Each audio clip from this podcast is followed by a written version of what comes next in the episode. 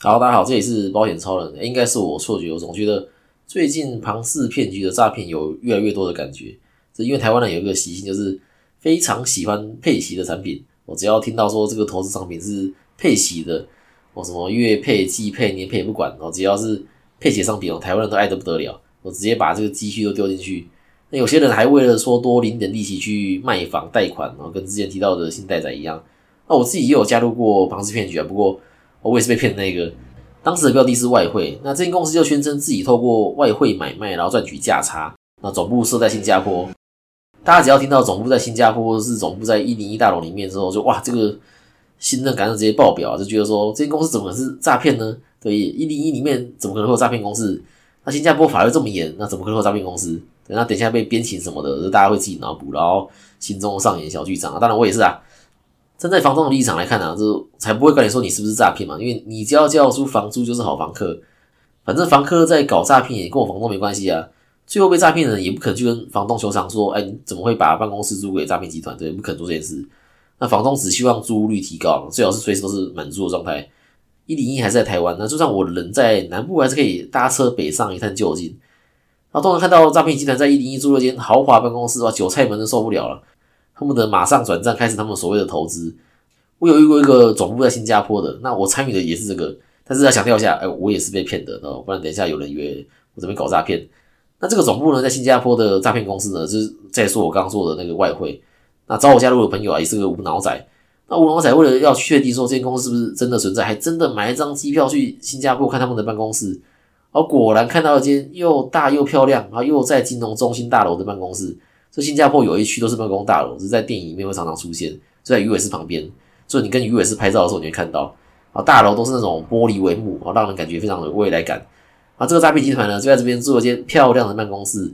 然后无脑仔呢，从台湾来到新加坡，又看到这么漂亮的大楼，这么漂亮的办公室，我脑部一阵晕眩，就把钱交出去了。那回台湾之后呢，继续晕，然后开始拉朋友加入。对，因为无脑仔他每拉一个朋友加入，那无脑仔自己也能有额外的收益。那无脑仔跟大家说，他真的有去现场看，这个公司是真的存在的。但是呢，大家投入的钱其实根本就没有进到所谓的外汇市场。我领到的利息也是新投资人加入的钱。那我投入的钱呢，也是发给旧投资人当利息。啊，大家再看，当时无脑仔要我投资的这个所谓外汇他一个月会给多少利息？答案是 20% 每个月。对，一年就有 240% 利息，这是我目前听到最多的。听起来是什么不可思议？我当下也知道说怪怪的啦，但是我还是把钱放进去的，因为我当时 Google 了这间公司，发现说，网络上还没有什么人讨论，我觉得可能才刚开始，对，而且他每个月是给 20% 嘛，等于说只要5个月就可以拿回本金，当时就是在赌他可以撑超过5个月，结果呢，从我把钱汇过去之后呢，领了4个月他就倒了，我这4个月还真的每个月都有领到我投入本金的 20% 了，我必须说，虽然我投入的当下就已经知道这个是庞氏骗局。因为你做外汇不可能有这么高的获利给投资人，每个月 20% 也怎么可能？你一年 20% 偷笑了，对，这些我都知道。但是领到钱的时候会让人有一种深信不疑的感觉啦，这也是为什么有人会卖车卖房借钱要投入的原因。那我自己发现这些庞氏骗局最大的共同点就是，新资金的来源都是透过朋友拉朋友的方式。为了让人更有动力做这件事，每次找来的新朋友，我也会有额外收益。OK， 那这样我找来新朋友呢，他也会自己就会找他的朋友。对，因为他的朋友在加入，他也会有额外收益，以此类推，诈骗集团就能找到源源不绝的新资金。当你朋友不管是很熟的还是很久没联络的，然后跟你说还有一个很棒投资机会，然后问你要不要加入的时候，你要小心了。透过这种方式找资金的投资人啊，我自己遇到的啦，到目前为止全部都是诈骗。所以不要想说自己是不是遇到这次跟别人不一样，或是会想说搞不好这次是真的。对，你不要这么想，因为都是骗人的。这种庞氏骗局其中还有其他的共同点啊，那我们就下一集再来讲。OK， 我们来看这个保单受益人可以写男女朋友吗？那我标题的新闻是指这个李坤城跟林靖恩。那今天是讨论说，如果我是男方该怎么把钱留给女方，然后其他事我就不讨论什么差几岁啦，什么男方怎么样，女方怎样，这个都不在讨论范围，只是以他们的状况来讨论说资产传承、遗产分配的事。那以这两位当例子，我觉得大家比较能感同身受啦。对，不然用张荣发、王永庆这种200亿、300亿的例子来讲，简直是天方夜谭。对，听了大家也没感觉。那这集是我临时要做的，那跟新闻有关的主题啊，是越早做越好。那本来是想要做孩子捐肝救父能不能理赔，那就延到下礼拜来讲。李先生的遗产确切有多少不知道，那有的写千万，有的写千亿，写千亿是有点夸张了。1000万以上到1亿之间是可能一个比较合理的数字。那从已知的讯息来看啊，李先生虽然有一个儿子，不过李先生想把全部的遗产都留给林小姐。那今天如果没有做任何遗产规划的话，会因为两人没有结婚哦，那林小姐就得不到任何遗产。那后来证实两人有结婚了，那林小姐是配偶的话，那就有当然继承权。那李先生除了有一个儿子之外啦，不确定还有没有其他孩子，那就先假设没有。那用一个配偶，然后一个直系卑亲属来说，也就是儿子啊，那就是各分得一半。那假如李先生的遗产有1亿，但是林小姐可以分得一半5000万，但实际上其实不会分到这么多，因为还要缴税。那资产是1亿的情况底下，扣掉免税额还有丧葬费用啊，跟配偶的扣除额，还是要缴将近1000万的遗产税。对，那这个是没有事先规划的，那直接用遗产税法来分的情况。但是李先生想把遗产都留给林小姐，而且也不想缴这么多税，那就可以用保单来规划。但是如果两位今天是没有结婚的状态，投保的时候李先生不能填林小姐是受益人，但是这个限制啊只有在投保的当下啦。那保单成立其实不影响，所以你问我说，保单受益人可不可以填这个男女朋友？答案是投保当下不行，但是可以在投保后呢，你去做契变，去修改受益人成为男女朋友也可以。那为了避免争议啊，你的受益人最好写上姓名、身份证。甚至地址电话，可是就在受益人可以写男女朋友，真的要申请身故理赔的时候，会遇到另一个问题。今天如果没有结婚，林小姐会拿不到李先生的死亡证明，但是申请身故理赔的话，死亡证明又是必备文件。先生偷偷投保一张终身寿险，但受益人却一小三的事情也常听到。那最后会发现都是因为先生意外突然就身故，然后正宫老婆才发现说，这个先生有偷买保单，而且受益人呢还是小三，然后正宫就很生气，他就不想让这个小三领到保险金嘛。所以呢，当小三跟正宫要死亡证明的时候，正宫这单就不会给他，因为死亡证明不是每个人都能申请，一定要是亲属才能拿得到。如果今天我就是那个小三的话，我该怎么领到这笔保险金呢？首先，保险公司有可能融通，但这个不一定。如果今天外遇的人夫其他保单跟受益人是填小三的保单是同一间公司的话，那正宫一定也会去这间保险公司申请身故理赔金嘛。那这个时候小三就有机会。因为正宫为了申请理赔，已经把死亡证明给保险公司了，小三这边呢就有可能不用提供死亡证明也能理赔这个外遇人夫要给他的身故理赔金。但是强调这个是融通的情况底下，这不一定每一次都能来这招。之前分享安泰理赔的时候就有说到这件事，就是你遇到不同的理赔人员可能会有不同的处理方式，那你就会有不同的理赔金额，所以很难说这次会遇到哪个理赔。那万一保险公司不给融通呢？就算都是投保同一间保险公司，保险公司也明明拿到正宫提供的死亡证明，但是就是不让小三领身故理赔，坚持要小三也拿出死亡证明才理赔的话，该怎么办？最后就只能透过民事诉讼这条路了。你提告保险公司，然后让法官去调死亡证明，那调到之后呢，保险公司就会理赔身故金，然后给小三了。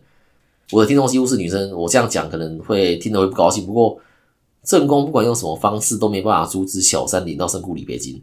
但今天情况对调的话也是。男生也没办法去阻止小王领身故保险金，所以呢，我们要懂得保护自己，随时掌握另一半的保单状况。有人会说，他自己偷偷去投保怎么知道？没错所以这个时候呢，需要寿险公会开办的新功能——保险存折只要帮你的另一半注册账号登录，就能看到他的所有保单。那如果另一半问你说，你注这个做什么？你就说，你有听保险超人 Podcast 节目啊，节目中呢有建议，每2到3年或是家庭责任变多的时候要做保单见证。我帮你看看保单还符不符合现在的需求如果另一半还是不信你就把我的 podcast 传给他听。早期有几集啦，我有提到保单见证，但是在哪几集有提到我已经忘记了，就回去再听一次当复习吧。那保险存折里面有包括旅平险、防疫险这些都看得到，那其他像是意外险啊、健康险啊，还有最重要的寿险，我当然也都看得到。那网址呢，我就放在资讯栏，然后提供给有需要的听众。OK， 那再回到李先生跟林小姐的案子。那以上这些情况，李先生都不用担心，因为他们俩是有结婚的，而且也刚好儿子不打算争遗产。那如果今天李先生知道儿子想争遗产，但是李先生又想把钱留给林小姐的话，怎么做呢？储蓄险就是一个很好的工具嘛。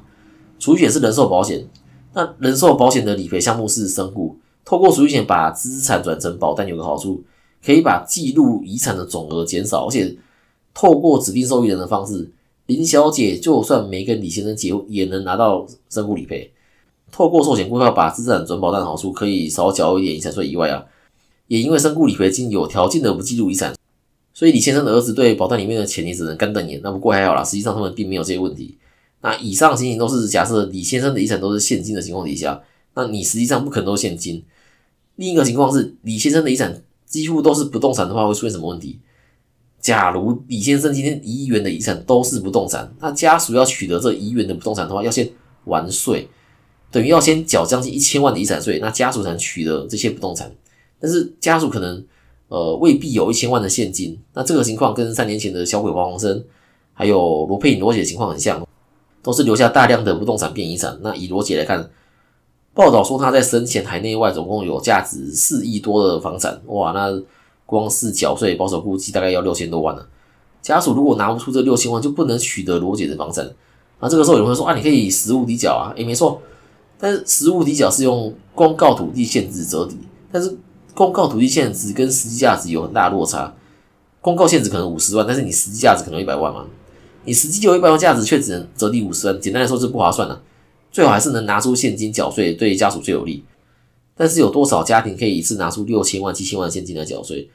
那小鬼黄鸿升也是类似的例子啊，他在过世前1年才贷款买下4000多万的房产，完税可能不是问题，因为未偿还的债务在遗产税里面是可以扣除的，是减项。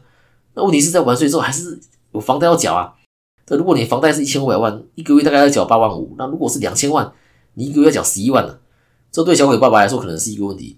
你说要卖掉舍不得，因为是小鬼生前买的，而且刚好提到说小鬼是过世前1年买的。如果完税后马上卖掉的话，会因为持有未满2年被课 35% 的房地合一税，也划不来。那实物抵缴也划不来。那卖掉又舍不得，那怎么办？